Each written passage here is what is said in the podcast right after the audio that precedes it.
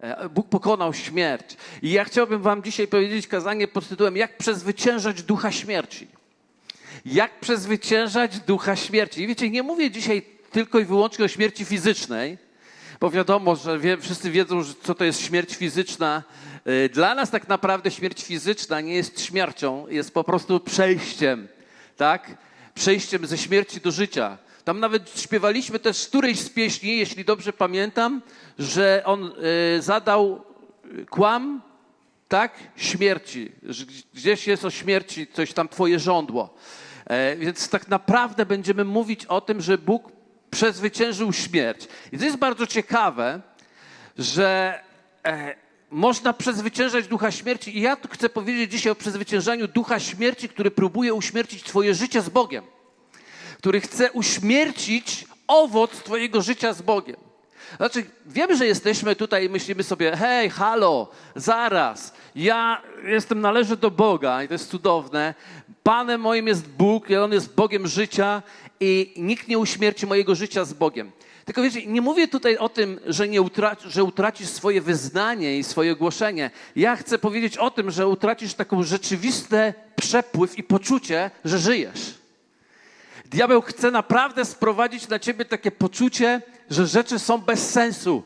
I próbuje pro- wprowadzić nawet wierzących, jeśli to możliwe, wprowadzić taki stan zniechęcenia, stan takiego odsunięcia się od, Bogie, od Boga, stan takiego poddania się, takiego, no jakoś to będzie, jakoś to będzie. No nie wiem, dotrwamy, dotrwam, już z tym moim wyznaniem jakoś dotrwam, ale w życiu moim praktycznym, bo ja, wierzcie mi, myślę o życiu praktycznym i myślę, wydaje, że wy też pragniecie mieć życie praktyczne z Bogiem, a nie teoretyczne. Więc dzisiaj chciałbym przeczytać najpierw fragment z Ewangelii Jana i od tego zacznę. Dziesiąty rozdział, werset dziesiąty, jeden z najbardziej znanych. Złodziej przychodzi tylko po to. Ciekawe, że złodziej po nic innego nie przychodzi, jak tylko po to. I mowa tu jest o diable.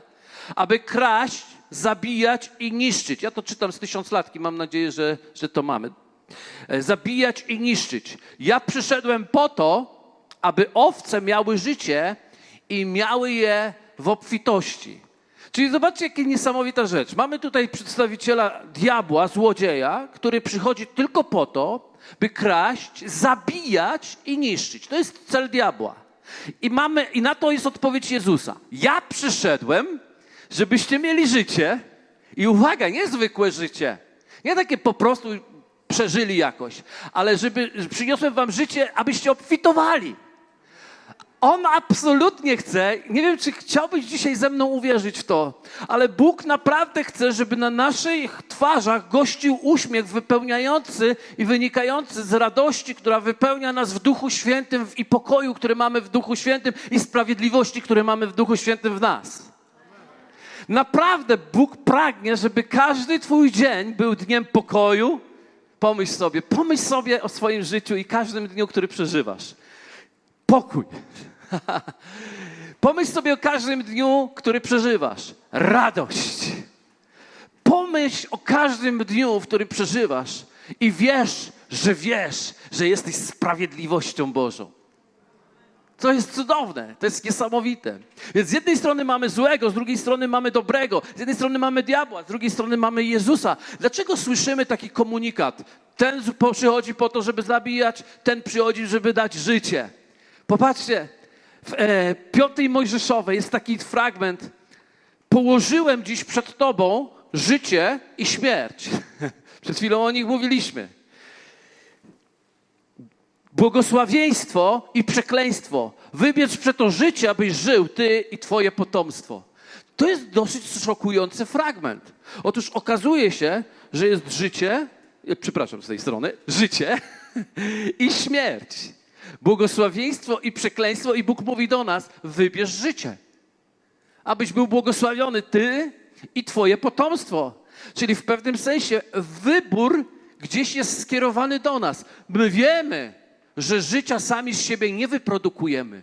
Nie mamy takiej zdolności. Życie jest za ciężkie i za trudne, żebyśmy mogli wyprodukować życie Boże, które jest ponad ten trud, który nas spotyka w życiu. Ktoś mi wczoraj chyba powiedział, tak, wczoraj powiedział, że ma taki trudny okres, bo jest okres egzaminów i musi to zaliczyć. I, tak, I wiem, kiedy człowiek ma taki trudny okres i taki przeżywa, ktoś mówi, a egzaminy, hi, hi, hi, ale, ale trudny okres. Wiecie, dla każdego są, każdy ma trudny okres. Nie mieszmy się na okresy, bo każdy będzie swój przeżywał dosyć mocno tak, że jeżeli będziesz próbował o swoich siłach ten okres przejść, to będziesz bardzo płakał i cierpiał w bólu, bo po własnych siłach go nie przejdziesz, musisz go przejść z Bogiem. Dla jednych jest to kwestia egzaminów, dla innych to jest choroba nieuleczalna, ale zawsze jest to cierpienie i nigdy nie lekceważ czyjegoś cierpienia. Zawsze miej współczucie, nawet jeśli to są egzaminy, a ciebie trapi na przykład choroba. Dlatego wracając do tego, mówi, mam egzaminy i, i co człowiek mówi o tym? Ma zawsze nadzieję, tak, że po prostu to się zaraz skończy, przyjdzie dobrze. A ja zawsze lubię i podejść, mówi, dam ci tajemnicę wiary. Łatwiej już nie będzie. I zobaczyłem minę. I poszedłem do drugiego ucha i drugą tajemnicę wiary ci powiem. Ale ty możesz być większy. I wtedy będzie łatwiej. Nie dlatego, że problem stał się łatwiejszy, ale problemy będą zawsze większe. Lepiej śpiesz się. Lepiej śpiesz się, bo Bóg chce uczynić z ciebie wielkoluda duchowego, który będzie deptał po wężach i skorpionach. Nie jesteś powołany, żeby deptać po dróżkach kwiecistych. Jesteś powołany, by deptać po wężach i skorpionach. Więc węże i skorpiony będą, ale ty będziesz je deptał. Zatem ten wybór w pewnym sensie zależy od nas. I ja dzisiaj chciałbym dać, pomóc nam w sumie wszystkim razem, jak wejść w ten obszar życia. Wiecie, uważam, że tak, wiecie, już kończę 50 lat za chwilę, 34 lata z Bogiem.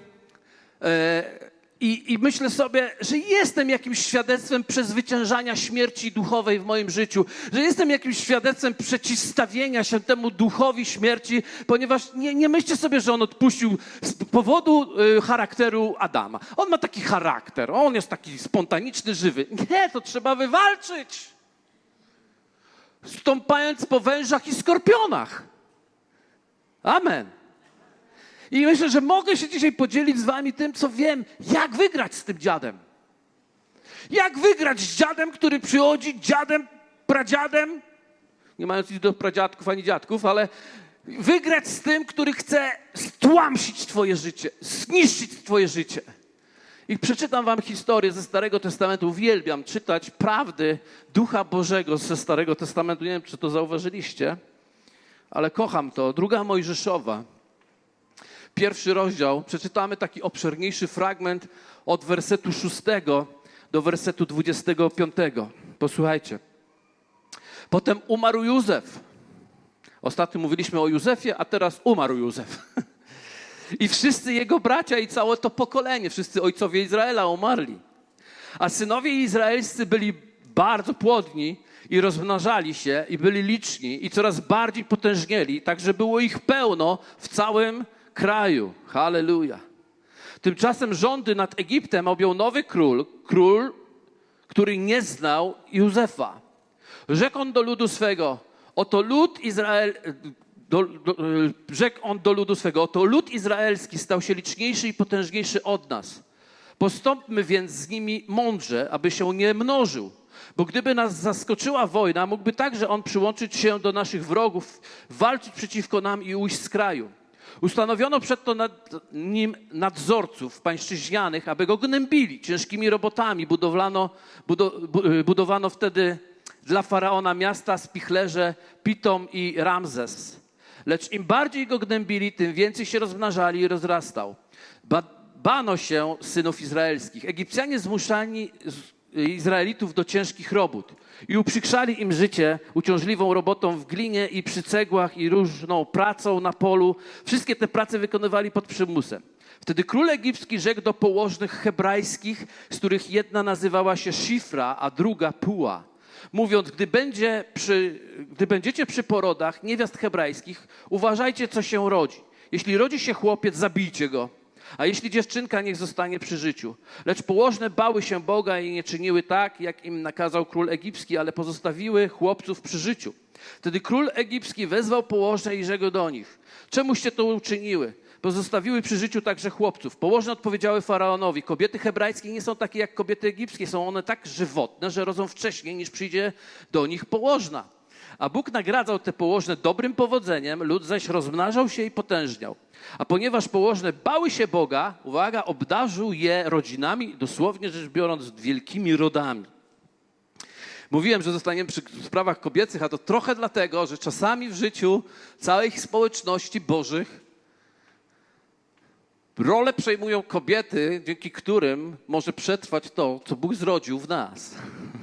Oczywiście nie chcę dzisiaj akcentować kobiet i ich rolę, chociaż tu jest bardzo ważna i bardzo mocna ta rola. Niemniej jednak chcę Wam pokazać dzisiaj rolę Boga, który zawsze ma odpowiedź na atak, na atak diabła.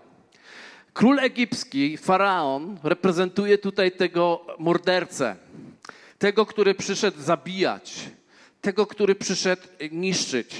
Zobaczcie, nie wiem, czy zwróciliście uwagę, ale on przychodzi zabijać, dlatego że on widzi, że coś urosło. Za każdym razem, kiedy człowiek rośnie, diabeł chce to zabić w tobie. Więc chciałbym już od razu na dzień dobry do ciebie powiedzieć jedną bardzo ważną rzecz. Że jeżeli podczuwasz, że masz jakieś presje i ataki, wow, awansowałeś na wyższy poziom chodzenia z Bogiem. Rozwój twój jest dosyć ważny, dlatego że diabeł nie czepia się y, cieniasów. Diabeł czepia się tych, którzy naprawdę rosną w Bogu i zaufali Bogu. No niewielu widzę ma presję. Okej, okay. no dojdziecie do tego miejsca. Dojdziecie jeszcze w życiu do tego miejsca. Więc diabeł atakuje i nienawidzi tego, co rośnie. Dlatego powiedziałem wam, że największą chwałą, którą Bogu możemy oddać, to nie tyle zaśpiewać pieśń, nie tyle zaklaskać nawet, czy zatańczyć dla Niego, czy nawet fajnie się modlić, ale naprawdę rosnąć. Bo nasz wzrost, nasz rozwój, nasza chwała jest tak naprawdę manifestacją chwały Boga w naszym życiu. Dlatego rośniemy, ponieważ i przezwyciężamy te wszystkie ataki przeciwnika na nasze życie, ponieważ to jest rodzaj, w jakim my oddamy Bogu chwałę na ziemi. Ludzie nie są dotykani tym, że my wspaniale śpiewamy, oni są dotykani tym, że my stoimy pomimo ataków, które doświadczamy. Czy ktoś w życiu miał jakikolwiek atak na swoje życie, na to, na życie z Bogiem? Widzicie? To znaczy, że jesteście wyjątkowi. Jesteście w miejscu, w którym, którym diabeł już wami się zainteresował. Halleluja! Wiecie, to jest piękne, jak diabeł się wami interesuje. Dlaczego? Dlatego, że już wam powiem bardzo ważną rzecz. Ja przeczytałem tą, tą książkę, Biblię do końca i ja wiem jedno, on jest pokonany. On jest pokonany.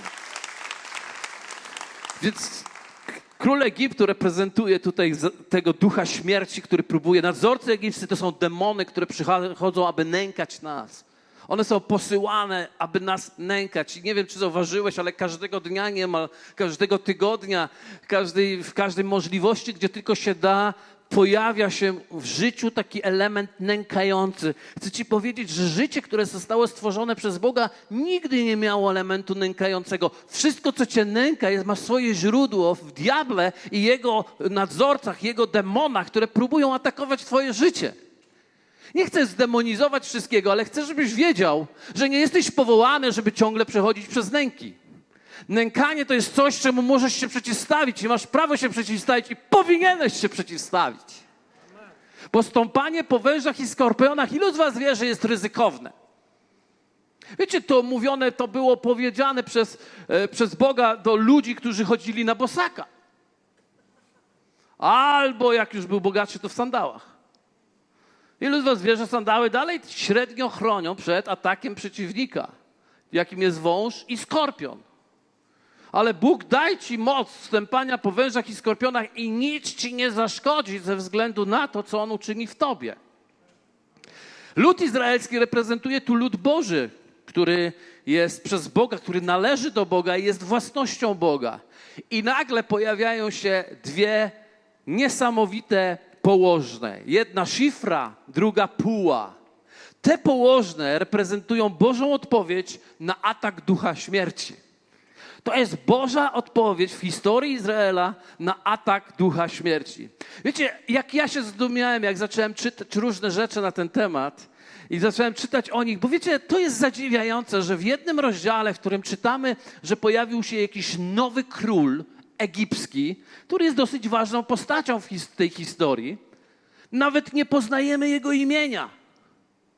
Natomiast Bóg sprawia, że w tym samym rozdziale, gdzie nie jesteśmy w stanie usłyszeć, jak ma na imię ten niby król, wiecie, nie musimy mieć nawet imienia diabła, żeby go pokonać ale pojawia się imię położnych, które są odpowiedzią. Jakiś kobiet towarzyszących przy porodzie innych kobiet. Bóg postanowił, że ich imiona się pojawią i pomyślałem sobie, wow, ja muszę to zbadać. O co chodzi? Co to jest ta szyfra i puła i w ogóle jak to brzmi? Znacie jakąś szyfrę albo jakąś pułę? Błagam, nie nazywajcie tak swoich córek. Chociaż historia tych kobiet jest fajna i fantastyczna, to, to, to się dowiedziałem, że te, im, te imiona w cudzysłowie są pseudonimami, które mówią, i to wiecie, nie dowiedziałem się znikąd, dowiedziałem się to prawie wszyscy rabini, którzy studiują Torę, tłumaczą, że to są pseudonimy imion, o których wam zaraz powiem, jakich. Niesamowitych imion, które są i były po to użyte, ponieważ one coś oznaczają. Ilu was wie, że zawsze imię coś oznacza? Imię w Biblii zawsze oznacza i zawsze coś mówi do nas i zawsze przekazuje nam pewną prawdę. I pewnie chcecie poznać, co oznacza imię Shifra. Shifra oznacza piękno i transparentność. A dosłownie rzecz biorąc, transparentne piękno. I tak pomodliłem się, mówię, Duchu Święty, co może oznaczać transparentne piękno? kiedy w ten sposób oznacza to mm, ten pseudonim transparentne piękno. Jak się modliłem jakiś czas, chodziłem z tym imieniem, chodziłem z tym imieniem. I kiedy pomyślałem sobie, o, o, jakbym miał powiedzieć o kimś, że jest piękny, to co jest pięknego w człowieku? Co jest najpiękniejszego w człowieku? Wiecie co? To, co w nim stworzył Bóg, to jest najpiękniejsze. Druga rzecz, kiedy mówimy o transparentności i przejrzystości człowieka, to tak mówimy, to mówimy o tym, że on nie udaje, kim jest, ale jest tym, kim jest. Więc kiedy pomyślałem sobie o transparentnym pięknie, czyli o tym stworzeniu, co jest w nas, kim jesteśmy, w piękne stworzenie przez Boga, i drugą rzecz, że jest, nie udajemy kogoś innego, tylko jesteśmy tym, kim jesteśmy, pomyślałem i zrozumiałem, że Shifra naprawdę reprezentuje prawdziwą Bożą tożsamość, którą mamy. Ona reprezentuje prawdziwą Bożą tożsamość. A teraz popatrzcie na półę. To jest piękne. Wy, wypisałem te znaczenia, a wy spróbujcie ozgadnąć, co to może być. Uwaga, jesteście gotowi? Takie gra w słowa. Ja mówię kilka słów, a wy zgadujecie, o co chodzi. Puła. Start. Dziewczyna, ból, wdzięczność, chwała.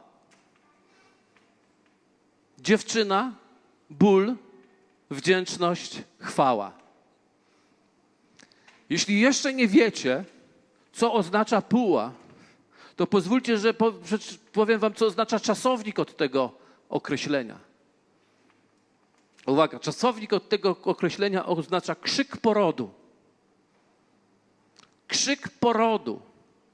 Dziewczyna, ból, wdzięczność i chwała, krzyk porodu. Innymi słowy, puła oznacza proces rodzenia, który zaczyna się bólem, ale kończy się chwałą. Więc kiedy tak sobie myślę o tych dwóch położnych, wiecie, w ogóle rodzenie jest odpowiedzią, jest przeciwieństwem śmierci. Rodzenie jest przeciwieństwem śmierci. Kobieta, która rodzi, przynosi życie. A kiedy człowiek umiera, to życie schodzi. Więc poród jest tym przeciwieństwem śmierci. I poród jest taką ciekawą sprawą, bo kiedy kobieta staje w obliczu rodzenia, ja nie wiem, ja tylko wiem z opowieści, ale kiedy kobieta staje w, jakby, w, jakby w miejscu rodzenia, to ona staje właściwie w miejscu, gdzie staje przed niemożliwym. To jest trochę obraz Bożego działania w naszym życiu. Masz zrobić coś, co tak naprawdę nie jest możliwe, a jednak pomimo wszystko staje się możliwe. i organizm cały robi co trzeba w odpowiednim czasie, chociaż nikt nie wie, jak to robić, to i tak to się staje, dlatego że Bóg to tak uczynił, że to się dzieje. Jesteście ze mną? Ja nie wiem, czy to dobrze kojarzę. Ja tylko byłem przy porodach, obcinałem pępowiny i tak dalej. E, ale tak to wyobrażam sobie, natomiast pamiętam położne, które są, to one mają takie, wiecie, zadanie nie tylko obsłużyć medycznie. Ich zadaniem jest pomóc tym kobietom przejść przez ten proces. Pomóc przejść i zrodzić życie. Więc pomyśl sobie o swoim życiu, o czymś takim, jak zrodzić życie w swoim życiu. Zrodzić coś, co przyniesie odwrotność śmierci, przyniesie życie. To oznacza, że potrzebujesz przejść przez proces rodzenia, zatem potrzebujesz takich odpowiednich duchowych położnych, które ciebie przeprowadzą w tym. I pozwólcie, że podzielę się z wami tym, czym jest ten duchowe bycie e, położnymi. E, jeszcze jedną ciekawą rzecz, zanim powiem o tym, to chciałbym wam pokazać 21 jeszcze raz werset, żebyśmy przeczytali pierwszego rozdziału o tych położnych. Jest mowa o tym, że ponieważ położne bały się Boga, obdarzył je rodzinami, a dosłownie wielkimi rodami. No ja, ja nie wiem, czy wiecie, ale się na tym zatrzymałem. Pomyślałem sobie, wow, to miały pewnie dużo dzieci i miały e, wiele tych dzieci. No i zacząłem czytać i pamiętacie, wam powiedziałem, że te imiona były pseudonimami pewnych kobiet, które były w historii Izraela. No i przeczytałem i znalazłem to w kilku źródłach i aż, aż mi oczy się otworzyły bardzo szeroko, dlatego że okazało się, słuchajcie, że Szyfra to pseudonim Jachbed, a Jachbed to była matka Mojżesza. Jachbed zrodziła Mojżesza. A Puła, słuchajcie, to Miriam, i to nie ta Miriam, siostra Mojżesza, tylko Miriam, która była określona jako pramatka rodu Dawida. Pramatka rodu Dawida. I teraz popatrzcie, kiedy tak pomyślałem sobie o tej szyfrze, która mówi o tożsamości w Bogu, o tym, że przezwyciężanie Ducha Świętego tego ducha śmierci jest pozostaniem w tożsamości Bogu, chwyceniem się tożsamości, którą mamy w Bogu przez cały ten proces, który przechodzimy życia. I w rzeczywistości jesteśmy Jachbet, co oznacza, że pozostanie w tożsamości z Bogiem, teraz Jachbet, uwaga, przyodziana Bożą chwałą, doprowadza nas do ubrania nas w Bożą chwałę. Czyli zaczynamy trzymając się tego, kim jesteśmy w Bogu, a kończymy otrzymawszy wieniec i przyodzianie. Pamiętacie, mówiliśmy o szacie ostatnio? Przyodzianie jest szatą chwały, którą Bóg dla nas zaplanował. Więc Bóg nie tylko mamy w Nim, w Jezusie, naszą tożsamość, ale mamy pewną drogę, w której skończymy przyodziani, wypięknieni, e, przyozdobieni i tak sobie myślę, nie wiem ilu z was myśli i pamięta o tym, że kiedy Jezus przyjdzie, przyjdzie po oblubienicę, która jest przyozdobiona, która jest ubrana. I widzicie, tutaj utrzymujemy tożsamość, ale dzięki temu, że odpychamy tego ducha śmierci i rozwijamy swoje życie, dochodzimy do miejsca przyodziania Jego chwałą, stajemy się Jahbet.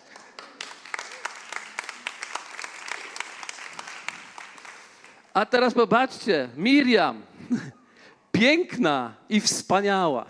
To oznacza imię Miriam. Czyli ktoś, wiecie, kobieta, która rodzi nie za bardzo jest piękna. Znaczy ona jest piękna, ale tak, tak, tak no na pewno nie chciałaby tak pójść na bal, nie? Ona zmaga się, przechodzi ten proces, ten ciężki proces, i on się kończy, że tak powiem, porodem, kończy się chwałą, wdzięcznością. Niesamowite jest to, że kobieta zaczyna być wdzięczna, mimo że jeszcze boli. Na początku tylko krzyczy, a na końcu dziękuję, mimo że dalej boli. Ból ból, ból, ból, ale jaka zmiana? Z powodu tego, co się zrodziło. Bo to, co się zradza, jest zawsze większe niż ból, który przechodzimy. Potrzebuję tu wsparcia kobiet teraz. Amen. Amen. W związku z tym, od miejsca tego procesu przechodzenia przez ten ból w nadziei do chwały, dochodzę do miejsca, w którym staje się Miriam piękna i wspaniała. To jest Boży plan. Przeprowadzić cię od tego, tego, kim jesteś w Chrystusie, do ubrania w Jego chwałę. Od tego, co przechodzisz w życiu, do miejsca piękna i wspaniałości, którą masz w Bogu. Ten proces Bóg chce przeprowadzić w Twoim życiu. Naprawdę o to chodzi. Nie chodzi o, nigdy nie chodziło, żebyś po prostu jakoś w tym bólu cały czas przetrwał. Nie jesteś w stanie cały czas rodzić. Musisz w końcu urodzić. Amen? Więc co one zrobiły? Co one zrobiły? Co było główną przyczyną, że Izrael przetrwał, że lud Boży przetrwał, że życie przetrwało, że ten atak ducha śmierci został odepchnięty? Mało tego, nie wiem czy zauważyliście, im bardziej atakował, tym bardziej życie się manifestowało. Im bardziej diabeł atakował, tym bardziej się rozmnażały te kobiety. To było niesamowite. Amen? Jest napisane, zrobiły to, ponieważ bały się Boga ponieważ bały się Boga. Więc jedyną odpowiedzią, którą dzisiaj mam dla Was, jak przezwyciężyć ducha śmierci, to jest bój się Boga. Bój się Boga. I powie, ale jak? No to, kochani, kiedy mówię o bój się Boga, to nie mówię o tym, żebyś teraz rozbudził strach przed Bogiem w swoim życiu. Zupełnie o tym nie mówię. Mówię o czymś innym. To jest trochę tak, jak położone przed tobą jest śmierć i życie, przekleństwo i błogosławieństwo. Tak samo jest lęk przed diabłem albo bojaźń Boża. Chcę, żebyś cię zachęcić, żebyś wybrał bojaźń Bożą. To, co Faraon zrobił, to zrobił po to, żeby cały Izrael bał się tego, co oni zrobią. I wiesz co, można być wierzącym chrześcijaninem nowonarodzonym i ciągle bać się, co się będzie w życiu moim działo ciągle bać się o różne rzeczy. Słuchajcie, to nie jest sprawa diabelska już, bo on zawsze będzie cię straszył, ale to już jest twój wybór, ponieważ ty wybrałeś się ciągle być pod tym duchem lęku. Ale ja chcę, żebyś przetransportował się dzisiaj od ducha lęku do bojaźni Bożej, która jest nie lękiem przed Bogiem, ale świadomością, jak wielki, potężny jest nasz Bóg. Dlatego pierwszą rzeczą, którą potrzebujemy zrobić, aby odeprzeć ducha śmierci w naszym życiu, to jest uznać Boga za większego od wroga. Uznaj Boga za większego od wroga.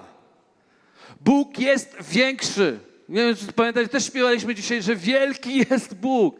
On naprawdę jest wielki. On naprawdę jest wielki i nasze usta, nasze życie powinno zacząć to wyznawać, że Bóg jest wielki. Wiele ludzi przychodzi do Boga i mówi o swoich wielkich problemach. Przestań Bogu mówić o swoich wielkich problemach. Zacznij mówić do problemów o swoim wielkim Bogu. Bo on jest większy od Twoich problemów, on jest większy od faraona, on jest większy od nadzorców, on jest większy od diabła, on jest większy od demonów, on jest większy od pieniędzy, on jest większy od choroby, on jest większy. Nasz Bóg jest większy. Dlatego, wiecie, kiedy one bały się Boga i wiecie, one nie miały w teorii, że Bóg jest większy. One były przesiąknięte, nie wiem, czy widzicie je. One były przesiąknięte, one na chwilę nie zlękły się Faraona.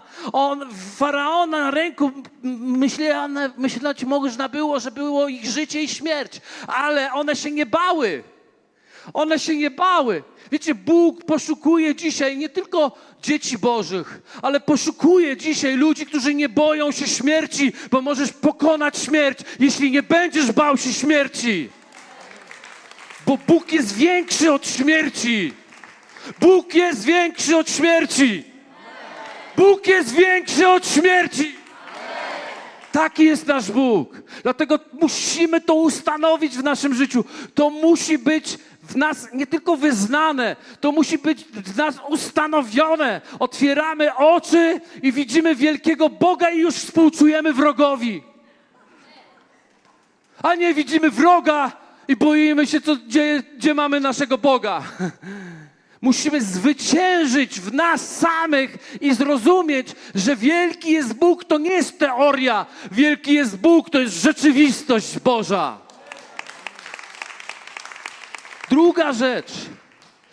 Potrzebujemy odnaleźć szyfrę w nas. Bożą tożsamość, którą mamy w Bogu. Bożą tożsamość. Pierwszą rzecz, która, którą otrzymujesz, kiedy rodzisz się na nowo, przychodzisz do Boga, oddajesz Mu swoje życie. Pierwszą rzecz otrzymujesz, wiesz co? Zostałeś nazwany Jego dzieckiem. Więcej, zostałeś nazwany Jego imieniem. Zostałeś skryty w Nim. To oznacza, że Twoja tożsamość już nie jest ziemska, ale jest niebieska. Jacyś ziemscy ludzie, taki ziemski człowiek, jak niebieski Bóg, tacy niebiescy ludzie. Czy wiesz, czy mówił ci ktoś, że jesteś niebieski? Jesteś niebieski. Tak Biblia mówi. A jeśli Biblia mówi, że jesteś niebieski, to chociaż wydaje ci się, że masz inny kolor, to nadal jesteś niebieski. Amen. Pochodzisz z nieba. Pochodzisz z nieba. Tam już jest Twoja tożsamość. Tam jest Twoje miejsce. W jaki sposób może Bóg, diabeł dorwać ciebie? Posłuchaj, jeśli widzisz Boga większego od Niego, jak śmierć może cię złamać, jeśli widzisz Boga większego od śmierci, jeśli widzisz, że większy jest ten, który mieszka w tobie, niż ten, który jest w świecie. Jak może diabeł zrobić ci cokolwiek, jeśli wiesz, że twoja ojczyzna jest w niebie? Jak może ci diabeł zrobić cokolwiek, jeśli wiesz, że śmierć nie pokona ciebie, nie pokonała Jezusa i nie pokona ciebie. Nie ma takiej możliwości. Amen? Wolny człowiek, tylko wolny człowiek może przezwyciężać rzeczy, od których jest wolny. Dlatego musimy uchwycić naszą tożsamość w Bogu. Nie tylko, wiecie, tak odśpiewać sobie od czasu do czasu, ale naprawdę tym przesiąknąć. Trzecia rzecz. Co one robiły? Co one robiły? Szifra i puła Szyfra puła. Kiedy widzisz kogoś zgłębionego, nam dla ciebie hasło. Podejdź do niego, powiedz szyfra puła. On powinien wiedzieć, co się dzieje. One działały w odwadze. Szyfra puła. Szyfra puła były odważne. I szyfra i puła była odważna. Jak mi się to podoba. Szyfra puła, można w języki przejść w co. Dodasz jeszcze Szadrach Meszach Abednego, ukryjesz się, że nie masz daru nawet. Szadrach Meszach Abednego, Szadrach Meszach Szifrat Puła. I ktoś zacznie tłumaczyć. Szifra Puła działały w odwadze. Wiecie, co strach robi? Główną rzeczą strachu jest paraliż. Paraliżuje. Nie wiesz dlaczego. Niby spałeś, niby jadłeś, niby wszystko gra, ale nie masz siły. Jesteś sparaliżowany. Dlaczego? Dlatego, że strach paraliżuje. Ale bojaźń Boża, nie bój się bojaźni Bożej, ale fajne hasło. Nie bój się bojaźni Bożej, bo bojaźń Boża uwalnia cię od paraliżu i nadaje ci odwagi, która przerasta ludzkie zrozumienie. I możesz wstać i mówić, nie umrę, ale żyć będę i dzieła pańskie będę głosił. Amen? Działały w odwadze. I czwartą rzeczą, Halleluja. To puła za to odpowiada. Podnieść nadzieję wyżej niż ból. Podnieść nadzieję wyżej niż ból. Kiedy rozważasz poród i nieustannie rozważasz poród i myślisz sobie o porodzie, w porodzie jest proroctwo. W samym akcie porodowym jest proroctwo. Dlatego, że akt porodowy jest to ból i wiecie, ja nie dyskutuję. Wierzę w to, że jest to ból, który my jako mężczyźni jesteśmy sobie w stanie wyobrazić. Wierzę w to, że to jest naprawdę e, ból. I wierzę, że kiedy kobiety mają za chwilę rodzić, mają pewien lęk i mają pewną obawę. Ale wiecie, może, wiecie, bo odwaga nie jest kwestią braku, całkowitego braku lęku. Odwaga jest kwestią przezwyciężenia tego. A jak można przezwyciężyć lęk? Wiecie, jak kobiety to robią? Wiecie, jak one to robią? Powiem wam z pamiętnika kobiety. Otóż one widzą już zrodzone dziecko, zanim urodzą. Widzą, gdzie idą, ponieważ mają tak rozbudzoną nadzieję, chwałę. Taką mają radość w tym, co nadchodzi. One dziewięć miesięcy pielęgnowały, głaszcząc sobie brzuszek od mniejszego do większego. Dzisiaj jedna siostra w ciąży na czarno się ubierała, bo to wyszczupla, ja to rozumiem, ale, ale niekoniecznie to było widać, że wyszczupla. Bo, bo, bo to jest chwała kobiety. To jest naprawdę chwała kobiety. Naprawdę to nie wstydźcie się tego. Ale tego nie. Tego nie. Ponieważ to jest chwała kobiety. Ona przez dziewięć miesięcy, dotykając swój brzuch, poczując pierwszy ruch, mówi: Wow, it's coming. Budziła swoją nadzieję, i my, chrześcijanie, powinniśmy się uczyć od kobiet w ciąży rozbudzać naszą nadzieję, chodzić, chodzić w ciąży. Ten proces chodzenia w ciąży jest niezwykle ważny, nie tylko dlatego, żeby dziecko się rozwinęło, ale też dlatego, żeby matka dojrzała, żeby matka była gotowa. I ona cierpi w bólu, i kiedy zaczyna rodzić, krzyczy czasami na męża, ty dziadu. Tak się ponoć zdarza. Różne rzeczy się dzieją w bólu, ale ból ciebie nie określa. Bóg ciebie określa. Więc po prostu zaczyna rodzić i cierpi. I nagle, kiedy urodzi, to pozwólcie, że przeczytam wam. Zadałem dzisiaj rano pytanie naszej położnej Zuzi. Zadałem jej pytanie, co jest najbardziej zaskakujące dla ciebie jako położnej w czasie porodu? Na czym polega ta, tak z duchowego punktu widzenia, twoja rola jako położnej w czasie rodzenia? Jedną z rzeczy, które mi odpowiedziała, posłuchajcie, było to. Myślę, że niesamowite jest to, że jakkolwiek ciężki byłby poród, to jak tylko pojawi się dziecko, to etap porodu się kończy, a kobieta wchodzi znowu w jakiś nowy wymiar szczęścia, że potrafi totalnie odciąć się od trudności, która przed chwilą, którą przed chwilą przeżyła. I dokładnie to się dzieje, że przechodzić ból przejdzie każdy ale my jako dzieci Boga możemy go przejść świadomie, wiedząc do czego on zmierza. Bo Słowo Boże mówi, że chwilowe cierpienie nie równa się niczym z chwałą, która nadchodzi. Aleluja. Aleluja. Aleluja.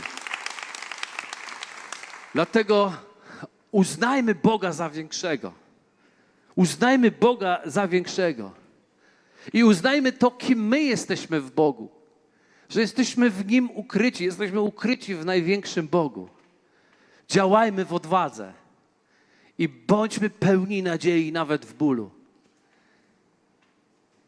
Jeden z, ktoś kiedyś tak powiedział, że żeby nie być miękiszonem. To dzisiaj pasuje. Dzisiaj to pasuje, dlatego że my, chrześcijanie, powinniśmy przestać być tacy mięcy. Ból jest rzeczywistością, która będzie. Ale ból w życiu wierzącego jest zawsze ziarnem nadziei i chwały. Ból w życiu człowieka bez nadziei jest bólem, który wyniszcza i zabija. Dlatego zwróć dzisiaj nadzieję w sobie. Odepchnij to. Ale ja mam takie myśli. Odepchnij je, nie jesteś swoimi myślami. Nie jesteś swoimi dołującymi myślami. Jesteś dzieckiem Boga i należysz do Boga, niezależnie co ci tam diabeł podeśle do głowy. Jezus Chrystus wciąż siedzi na tronie, a ty w nim jesteś ukryty i zasiadasz na nim również.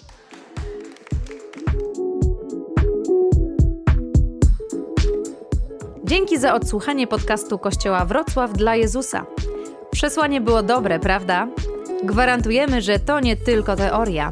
Teraz Twój ruch, by zastosować je w swoim życiu. Jeśli chcesz dowiedzieć się o nas więcej, odwiedź stronę wdj.pl. Do usłyszenia!